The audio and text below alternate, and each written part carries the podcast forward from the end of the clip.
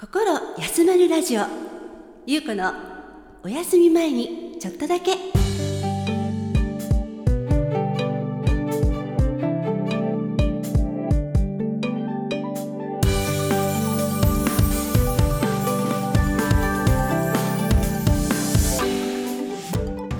今日からあなたのリラックスタイムに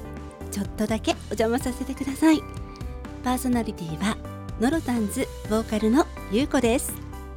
まるであなたが私のお部屋に遊びに来てくれたようなリラックスした時間を一緒に過ごしたいをコンセプトに、素敵な音楽のエピソードや少し前向きになれるような言葉や話題を集めて、私ゆうこが気ままにおしゃべりさせていただく番組です。お休み前のちょっとの時間、私と一緒に心休まる時間を過ごしていただけませんか？そして新たな気持ちで明日へ GO を目指して、元気が出るようなおしゃべりをしていきたいと思います。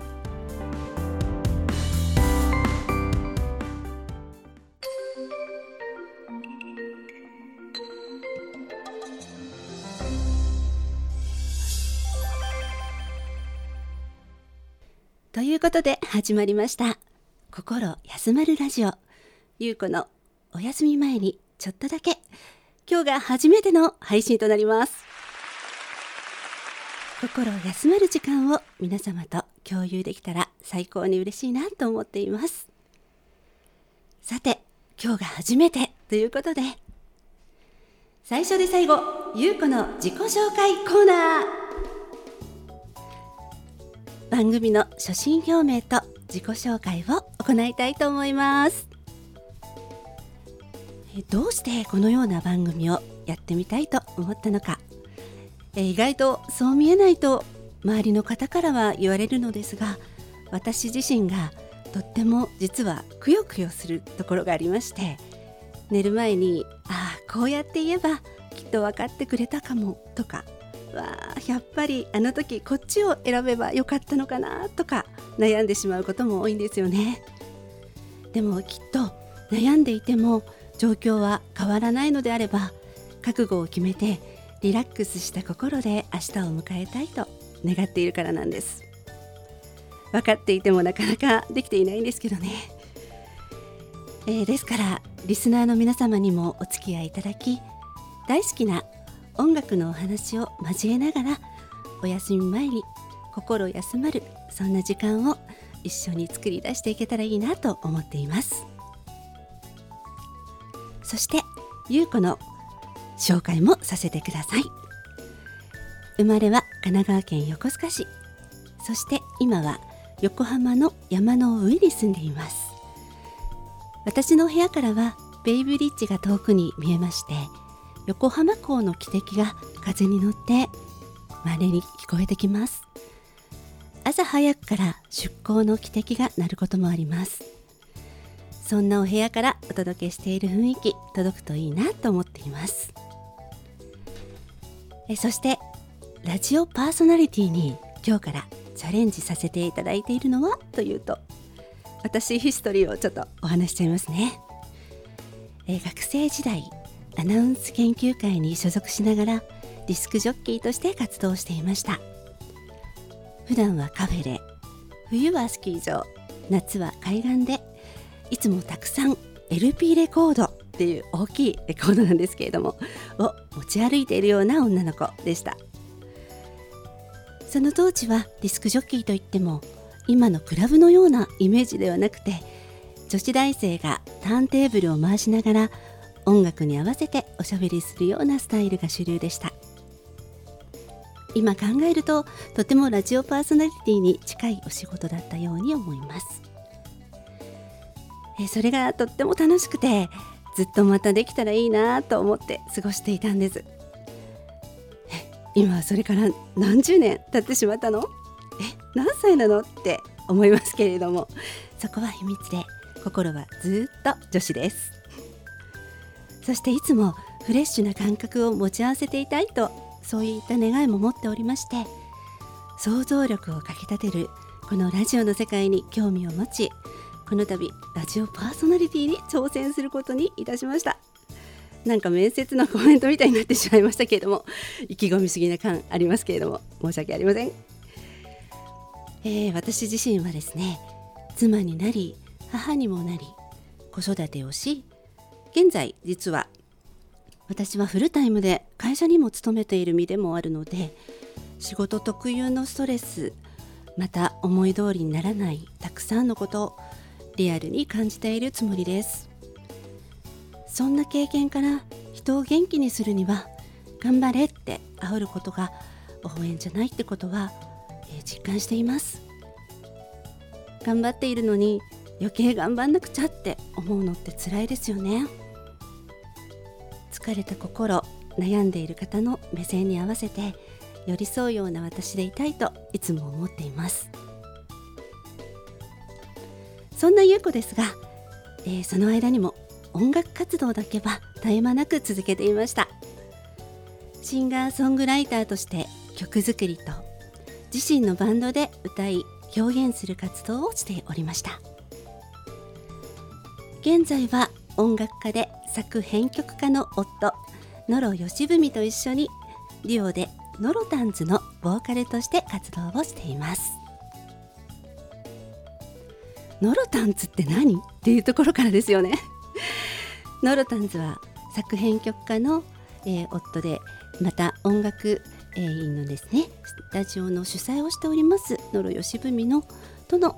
デュオということなんですけれども、夫はハモンドオルガン奏者でもありまして、皆様ご存知でしょうかね。鍵盤が2段になっていて、足にも鍵盤がついているオルガンのことです。教会にあるようなパイプオルガンの小さい版のような、とってもノスタルジックな音色を持つ素敵な楽器です。さすがにライブでは持ち出すことができないことも多く、普通のキーボードをハモンドオルガンのように改造した仕様の鍵盤楽器で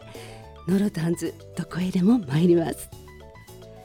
彼が鍵盤楽器を演奏し、楽曲をアレンジし、その演奏でゆうこは歌って皆様にお届けいたします。現在はご縁のある企業様のイベントなどに年数回呼んでいただいておりまして、特に耳なじみのある昭和の名曲やポップス、ジャズ、ラテンなどをですねアレンジしてお届けするのがノロタンズの得意分野となっています。いつかこのラジオでもライブの様子などお届けできたらなと思っています。私の夢の一つです。また、夫ノロタンズよっちゃんって言うんですけれども、彼は楽譜を書いておりまして、おそらく日本で一番多岐にわたって多くの出版をしている音楽家ではないかなと思っております。その相棒ノロタンズよっちゃんの出版物のバナーも番組サイトに貼らせていただきましたので、よろしければぜひチェックしてみてください。そしてゆうこはダンスが大好きです。体を使って自己表現することは健康的ですし、生涯続けていきたいなと思っています。高校時代には季節限定でしたけれど、チアダンスに夢中でした。特に夏の甲子園を目指す高校野球の応援では、予選を敗退してしまうとチアダンス部も同時に解散になるという、ちょっと切ない思い出があります。そのせいなのか、もっとポンポン、手に持ったふさふさですね、それを持って踊りたいと思ったのかですね、現在は南国のタヒチのダンスに心を奪われまして、早15年、プロダンサー率いるダンスチームにてタヒチアンダンサーとしても活動をしています。横浜を中心として神奈川県内のさまざまなところでダンスを披露していますので、イベント出演の情報などこのラジオでも少しご紹介させていただく機会があればなと思っています。またタヒチの音楽はとても心が温かくなるような曲が多いです。気に入った音楽たくさんありますので、この場でご紹介させていただければなと思っています。こんな私ですが、これから皆様のそばにちょっとだけいさせていただければ嬉しいです。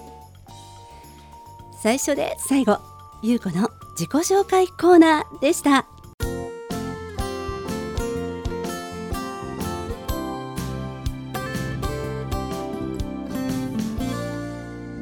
心休まるラジオ、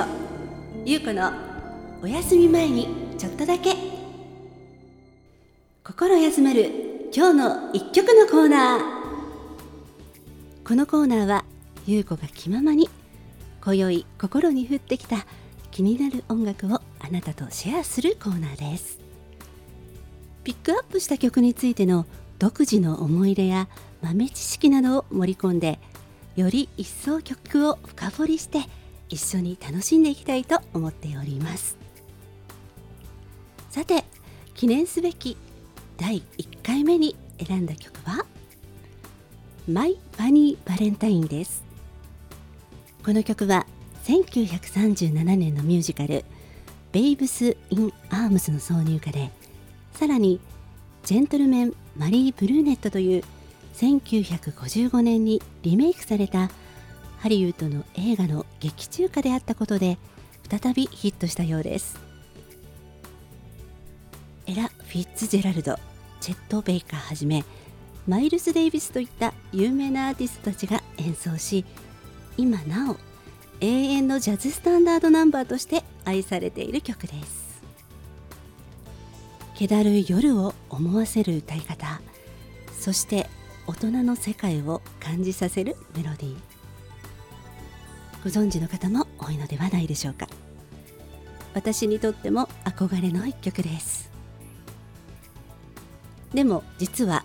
この曲は意外にもとってもポップでハッピーなシーンで使われておりました。これを機会にハリウッド映画を見てみたんです。これコメディ映画なんですね。まずそこからして意外でした。あらすじを簡単にご紹介したいと思います。ブロードウェイで活躍中の美人グラマー姉妹のショーガールたち、ボニーとコニー、どうやら二世タレントのようでニューヨークで大人気です。しかもモテモテ。その彼女たちがひょんなことからキャリアアップのためフランスのパリへ公演に行くことになったことから話が始まります。そこで出会ったブローカーの男性2人、デイビッドとチャーリー、彼らからのオファーでパリへ来ることになったんですね。ちょっと怪しい雰囲気のする2人です。窓から釣りのように屋台のパンを毎朝盗んでしまったり、配達中の牛乳をちょっと拝借して飲んでしまったりするんですけれども、とてもコミカルに描かれているので思わず笑ってしまうような。姉妹はそれぞれの男性に心を惹かれ合います。ここは好みが分かれてよかったと思ったところでした。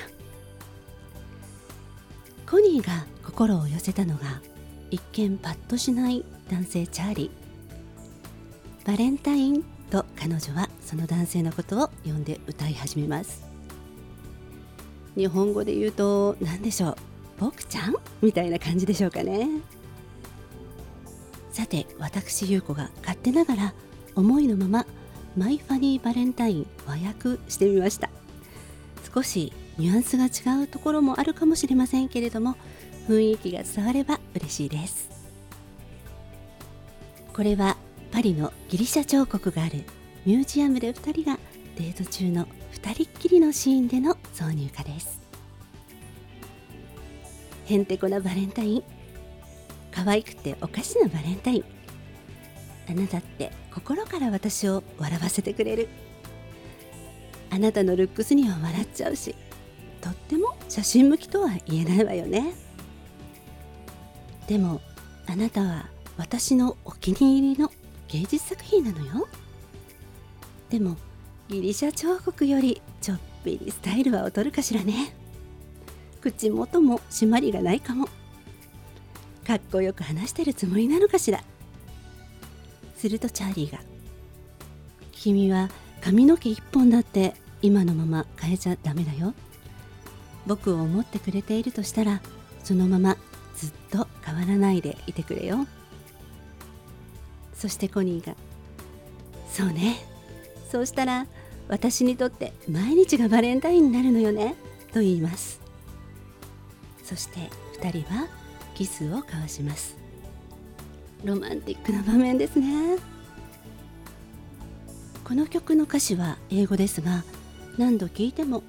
ラブとか愛を直接的に表す言葉を出さずに、大人のじゃれ合うような甘い雰囲気を出してるんですよね。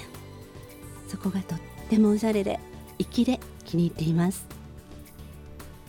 もちろんコニーも男性をバカにしているわけではありません。なんか気持ちわかります。自分だけにわかる彼の愛おしさ、いわゆるイケメンでもアイドルみたいでもないバレンタインのそのままを丸ごと愛しているんだという愛の本質を歌った歌のように思います。決して男前ではないけれど、明るくてなんだか笑いを誘うハートの持ち主の彼にありのままでいてほしい、そして愛し続けていきたいというラブバラードだと私は思いました。そして映画はバタバタ劇を盛り込みながら、パリのカジノで大活躍するボニーとコニーを描いていきます。とっても奇抜な衣装でステージに上がる娘たちの様子を知ったニューヨークにいる彼女たちのママが激怒し、パリまで乗り込んできます。そして強制的に船に乗せられ、ニューヨークで船に帰ることになったボニーとコニー。しかしもう彼女たちなしの人生を考えられなくなっていた恋人のデイビッドとチャーリーは、彼女たちを追いかけてニューヨーク行きの船に乗り込みます。果たしてそれからどうなってしまったのでしょうか。こちらですね、本当に結末は内緒ですということなんですけれども、クライマックスのシーンでもですね、このマイ・ファニー・バレンタインは彼らによって歌われるとっても大切な曲となるのでした。メロディーの美しさがこのコメディータッチの物語から離れて進化し、一人歩きをしていって、いろいろなアーティストに愛され、味付けをされ、変化を続け、現在耳にするような深みのある名曲へつながっていった歴史ある一曲なのだと改めて思いました。この歌詞の原点には、誰と比較することなくありのままを受け入れ、そして受け入れられる喜びが感じられます。それが愛し愛されることなのかもしれないなって思ってしまいました。本当に心に染み入る一曲です。この曲をヒントにして、愛する人のちょっとファニーな何かを感じ取って、それをめでる気持ちで接することがお互いできたら最高ですね。もちろんパートナー以外でも、例えば子育て中でしたら子どもたちに、学生時代でしたらお友達にも、こんな感覚を持って接することができたら、みんながハッピーなんじゃないかなと思いました。私もいつかこの曲をそんな気持ちで歌いたいなと思っています。今日の一曲、気になる方はぜひ Spotify マイ・ファニー・バレンタインで検索。エラはもちろん、ジェット・ベイカーも私のお気に入りです。バナーも貼らせていただきます。以上、心休まるラジオ、心休まる今日の一曲のコーナーでした。